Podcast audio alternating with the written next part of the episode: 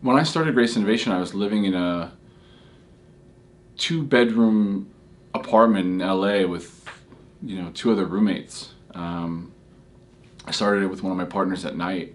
I was working all day.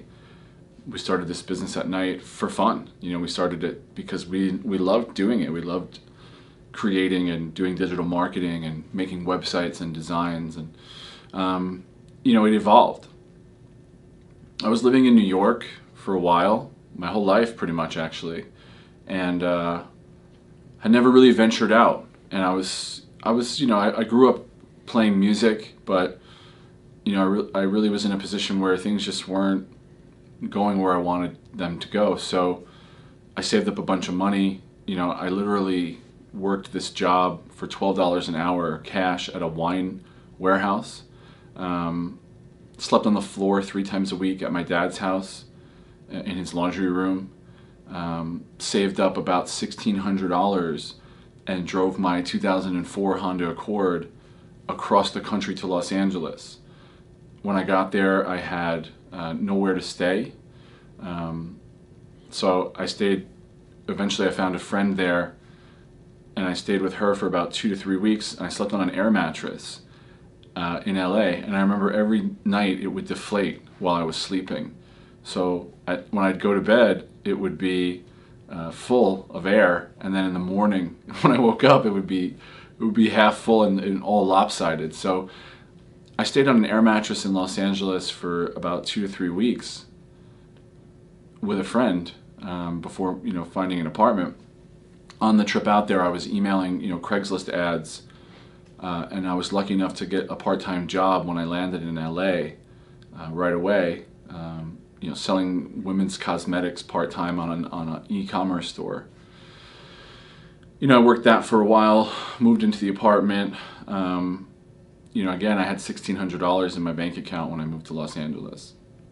And, uh, you know, but I was happy. I was creating. I was... I was living the adventure that is life. You know, life is about not knowing where your next move is going to be. If everything's plotted and, and predetermined, you know, it's so, it's, it's boring. It's, um, to me, it's not living, you know, it's not experiencing what this world could be.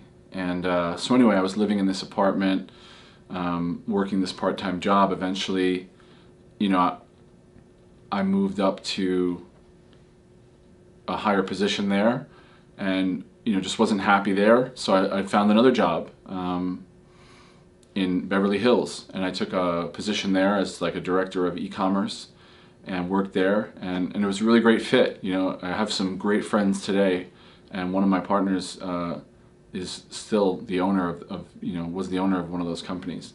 So I took a job next in Beverly Hills as an e-commerce you know, operations manager. Um, would take the drive every day from basically South Central L A, where I was living in a, in a low, you know, low rent apartment.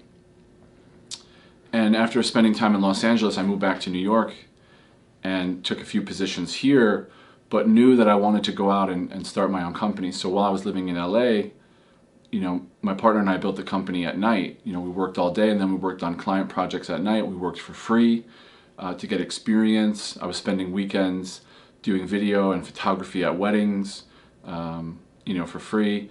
And during the day, we, you know, I'm sorry, at night, we would build these four hundred dollar websites for, for clients and take whatever jobs we could.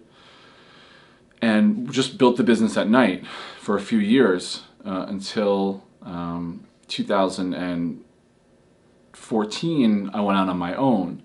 Um, things were going okay, and then I had a client, uh, you know, basically run up a bill and not pay me, and that that crushed the company at that point.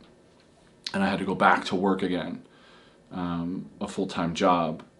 So I did what I had to do, went back to work, worked a full-time job, and built the client list up again at night.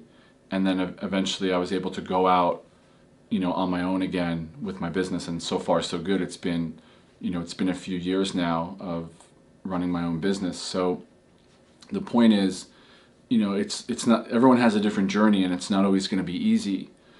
It's not always going to be um, smooth, and there's a lot of ups and downs. But you just you just hang in there. You know, you go from sleeping on a floor to, you know, having two, three employees and a bunch of projects to having, you know, wherever as wherever your aspiration is going to take you. And I think the most important thing to learn is that creative people need to create, and entrepreneurs need to be entrepreneurs if they feel that that's that's in their nature. They need to be creating and transforming and transforming their environments, and and some people are given that that nature, you know, to do that. And I think if you feel that, you should follow it. And again, don't give up, and and don't think that someone else's path is your path. We all forge our own path. And I think that that's what makes it a unique experience for everyone.